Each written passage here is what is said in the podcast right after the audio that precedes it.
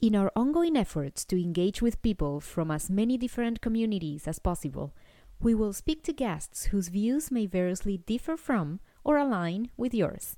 Green Teacher is an inclusive space, and we welcome people from all backgrounds, perspectives, and faiths in a collective spirit of collaboration and exploration. This is Talking with Green Teachers, a show where environmental educators discuss recent developments, big ideas, and creative approaches to teaching green. In this episode, I want to start a global movement with young artists that can submit their work to a website that we're still planning, and we can put their credits in the description of the art and then just as for either like social justice justice or um, like environmental issues. We're still working on it, but I think it's a great idea.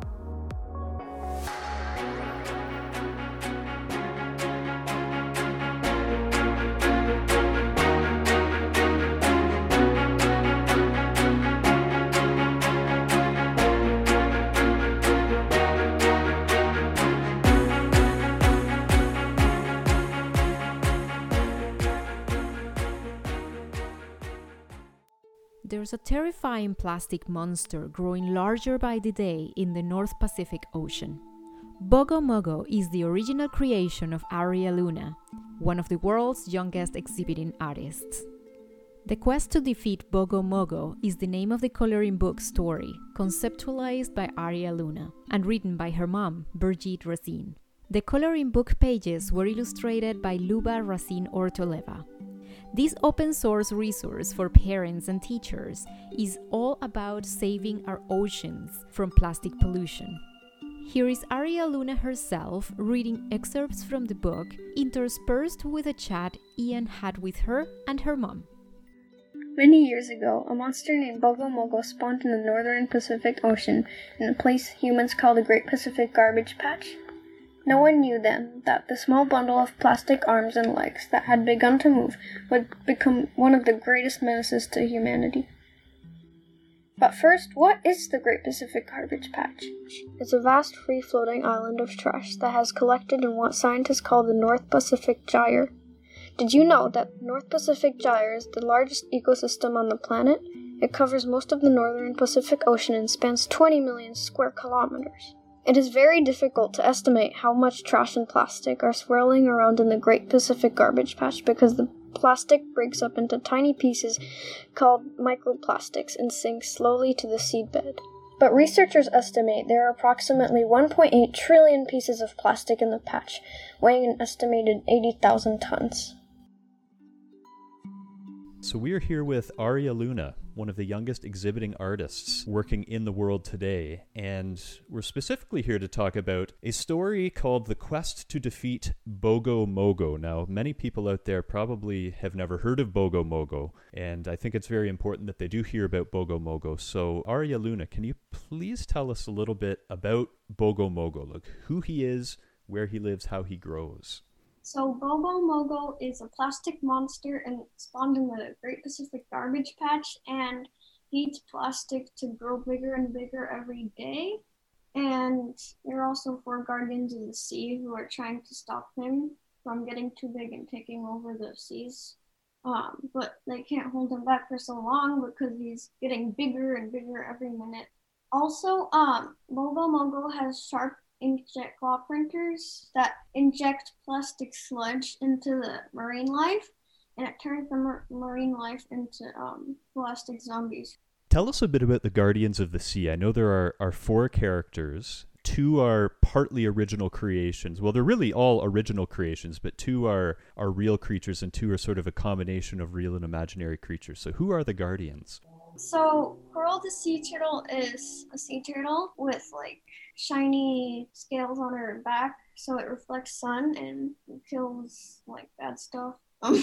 And uh, Finn the sea dragon is uh, half seahorse, half dragon, and he has special bioenzymes that digest the plastic sludge and turn the marine life back into normal life. There's also Hornet the dragon eel, who uh, who is very mysterious, and with her fins and tail can create this web of electric poison that hurts Bogo Mogo. Mogo. Mogo. No. It's a good it's a good tongue twister. Say bogo mogo ten times fast, right? Mogo Mogo.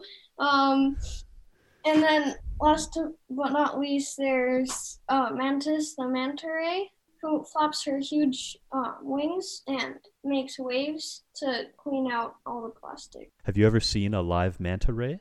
Yes, in Hawaii and I think a couple other places, including Monterey Bay Aquarium. Mantis the manta ray, the guardian of the sea, is much bigger than a real life manta ray. Yes, she is huge. And I understand that this story all started when you were in art class and you were, I guess, instructed to paint a seahorse and you came up with the sea dragon instead. Is, is that right? That was the beginning of the story? Well, not really. Um, I already had the story in mind. I was just doing the first piece, and I think I came up with it when my mom showed me a video of the plastics in the ocean. Right. And I wanted to do an exhibit since last exhibit um, I raised funds for the wildfires in 2017.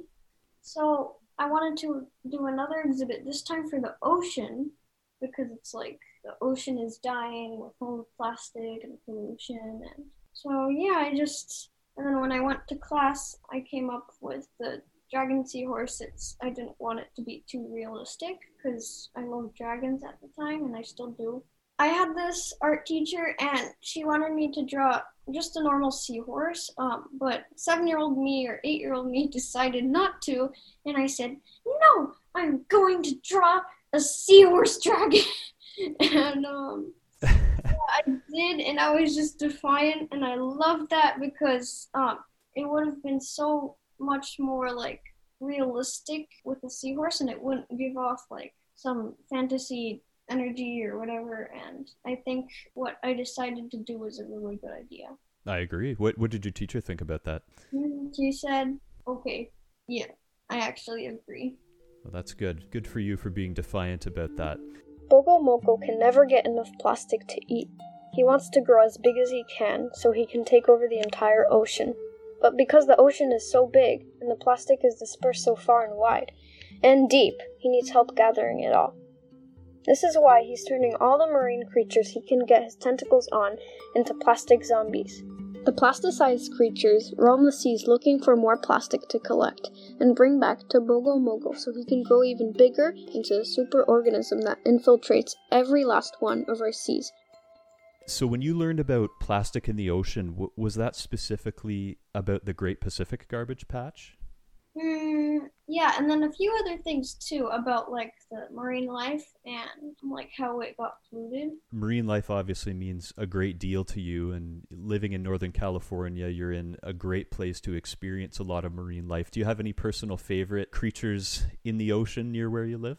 Mm, I like shorebirds and seals and pretty much anything. Um, I like starfish. They're cute. And, Starfish, starfish are cute. Speaking of sea seals and sea lions, I actually did an exhibit about that with statues, like fiberglass statues. Tell us about that exhibit because I was reading, and that's a, a pretty interesting story. Yeah, so there were 30 statues each. Um, I had one of them, which they're all um, six foot tall, and I named mine Deep Blue after its representation of the ocean, of the different ocean and sea light levels, and all the marine life in it, from the twilight zone to the mountain sunlight zone. And what was the name of this exhibit? Because this was part of a, a very large project. I think it was just named Sea Lions of San Francisco. Yeah, there aren't too many sea lions uh, where I'm based here inland. Now, I, I don't officially say that I'm part of the East Coast, but I'm sort of an honorary member because I'm on the north shore of Lake Ontario. And technically, we're connected to the Atlantic Ocean, although Atlantic Ocean has no sea lions, just seals. We do have lots of shorebirds here, however, and I would imagine you're probably seeing some sanderlings pretty regularly on your beach. Snowy plovers. Yeah, lots of plovers and sandpipers. So fortunately, we do have quite a few of those flying through here on a regular basis as well, and they are a personal favorite of mine. Love the mm-hmm. shorebirds. Getting back to the Bogo Mogo story, you have made the very interesting decision of making this a coloring book. And the thing that I think is so neat about coloring books is the reader also gets to be a creator. So you're reading the story, but you're also creating. You get to make each character kind of look a little bit different. So, why did you decide to make the Bogo Mo- Mogo story a coloring book?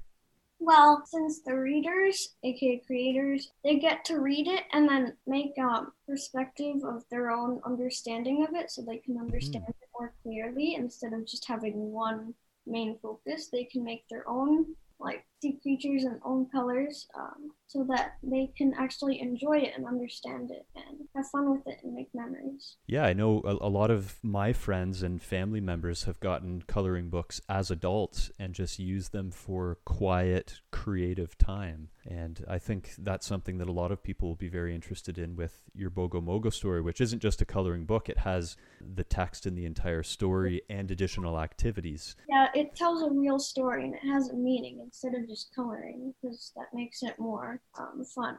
For sure. And what for you, what is the, the main meaning of the story? Um, it means that like since plastic is polluting the ocean by our own cause, we have to. If you make the mess, you have to clean it. And um, mm-hmm. since we did it ourselves, we have to unite and just take it back and solve it because it's our own problem. It is, and I like that. If you make the mess, you have to clean it up. That's what I was taught when I had to clean my room. and it makes sense for the ocean, which of course we know is just about as important as anywhere. The oxygen, all the fish that we get from it, there's just so many different reasons. Yeah. You mentioned a bit before how you were very defiant in art class and you wanted to not just draw a seahorse, which of course is a really amazing creature, but you wanted to create a sea dragon. And the Bogo Mogo story and a lot of your art has a mix of both real life and imaginary creatures do you have a preference? Like, do you prefer to paint real life, imaginary animals, kind of a mix of both, or, or has that maybe changed over time? Well, to be honest, if I want to do an exhibit with meaning, I probably do a hybrid of both. And if I just want to like doodle or make a singular painting, then I might do real life or maybe with just a hint of imaginary to make it like even, not too hyper realistic and not too imaginary abstract. Cool. usually Do involve a lot of colors and shades, like not just like every color, but a, um, a, different range of a shade of color. Do you ever go out into nature and and sketch or draw or paint animals like as you're watching them? So if you go to the beach and, and you see sea lions lounging on on the shore,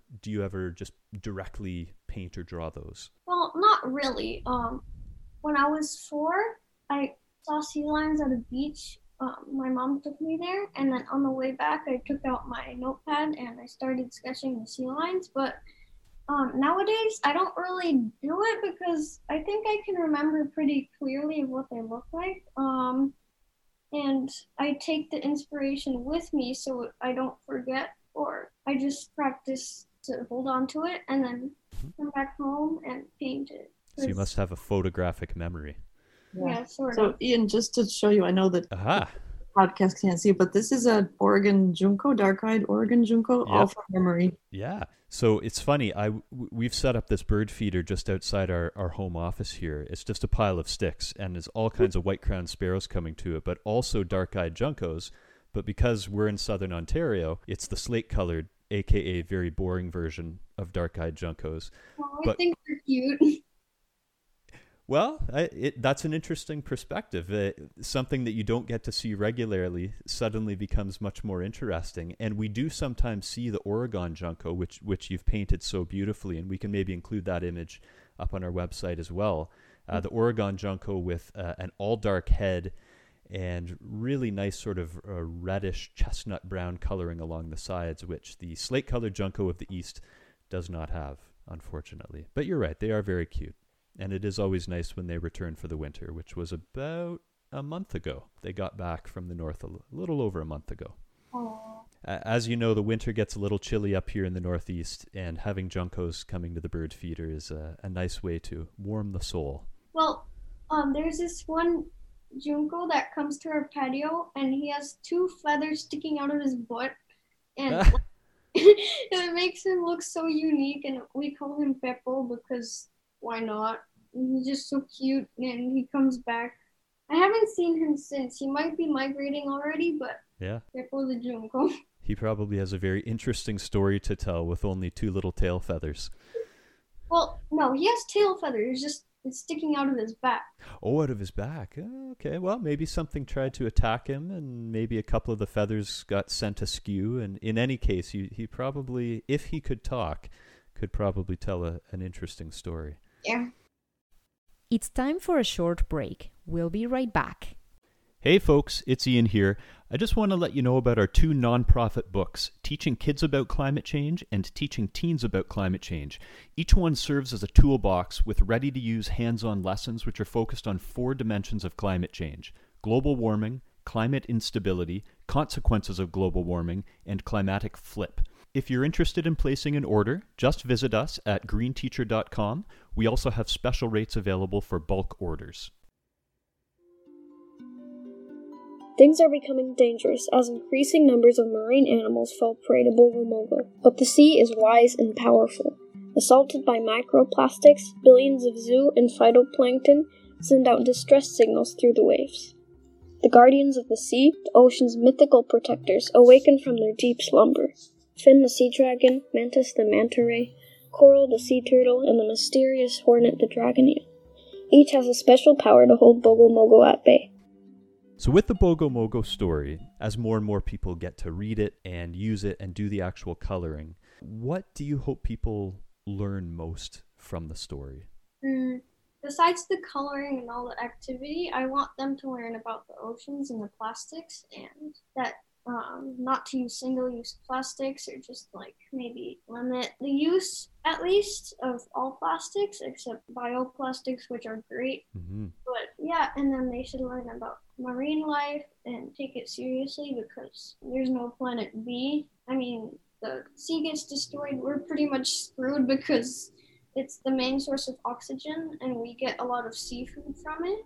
With regards to the single use plastics, that's such a tough one, especially now with the pandemic and so many safety precautions and so many people using plastics and rubber gloves and, and these sorts of things. And that there's just so much more waste over the past few months. Uh, do you have any advice that you would give to anybody, young or old, about ways that they can limit single use plastics even during this time of the pandemic when we seem to be going through so much waste? Ask the companies to stop making the plastics and turn into bioplastics. That way it's better for everyone and everything. Um, also, like maybe not use the bags if you can. I recommend like leather bags or fabric bags. Um, masks are fine because you need them no matter what, but try not to like use a lot of masks. Like try to reuse them. Gloves you can reuse and wash a few times. Maybe you can make some like arts and crafts out of them. But And that's a great idea about reused materials for art, and that fits in with the whole idea of upcycling. And a, a good artist friend is actually a, an art teacher from when I was in high school. That's a big thing that he does is using materials that a lot of people would see as waste and covering them in, in wasted paint or used paint and then reusing those materials in installation projects or murals. And it's it's creative it's green it's really interesting it's a really interesting story. Uh, he actually wrote an article for green teacher. I will send you the link. It's very interesting. All right. Something needs to be done about the amount of plastic in the patch. Coral calls out to Mantis, another guardian of the sea, to help, while Finn biodegrades the plastic in thousands of marine creatures. And Coral makes undersea volcanoes erupt against Bogomogo. Something also needs to be done with the vast amounts of plastic still floating in the ocean, because that is what Bogomogo is feeding on and what gives him strength. So 2020, needless to say, has been a very interesting year, and you had all kinds of plans and exhibitions planned, and many of them were interrupted because of the pandemic. What do you have coming up next in the near future? Amazonas, uh, the jungle exhibit. I still have to work on it, um, but I have a finished Quetzal piece. You can find it on my website in exhibits. Um, and it's representing the beauty of the jungle because right now it's in flames, most of it is in. Because um, the wildfires, the jungle is a very, very sacred place because it holds many um, tribes, traditional tribes, and fruit and wildlife and it also is a great oxygen source, and it's super beautiful. It is. Have you been there to the Amazon basin? Mm, No, not really. I mean, I've went to South America when I was two years old, but I can't quite remember anything. 'cause- Fair enough. Yeah, but Yeah. I want to go there sometime. Not now. Yeah. Yeah, no no one's doing much traveling at all short term, but yes, hopefully there will be opportunities to go and see the as you say a great store of oxygen and of course a great source of life, biodiversity and beautiful birds like the quetzal that is featured in one of your paintings. Anything Yeah. else that you have uh, coming up in the near future?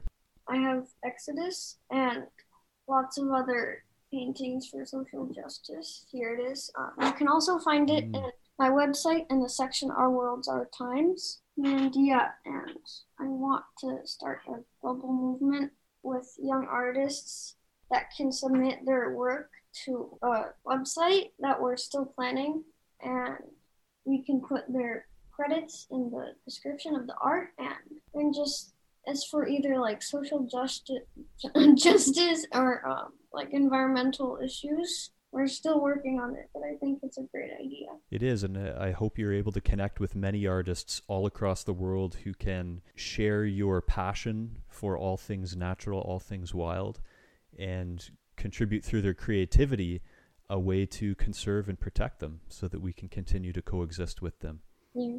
Well, thank you so much, Aria Luna, for joining us for this discussion today. It's great hearing about your art, your current projects, your upcoming projects, and your overall mission. It's a big task, but it's one that, as you say, we need to do because there is certainly no planet B. thank you so much for interviewing me plastic can be broken apart crushed washed back ashore even electrified and injected with deadly toxins but the lifespan of plastics ranges from 450 years for a plastic water bottle to more than 5,000 years for extruded polystyrene foam. You know, those white styrofoam cups. So Bogo Mogo's got time on his side. And that's not even talking about the 300 million tons of new plastic produced every year.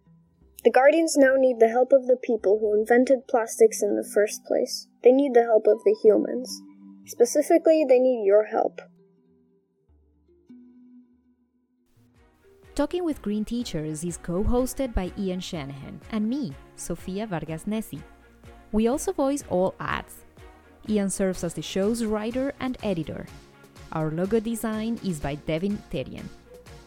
Look for our monthly episodes on greenteacher.com. For access to all episodes, subscribe to Green Teacher and also receive our quarterly magazine, as well as exclusive access to our vast archive of webinars and magazine back issues.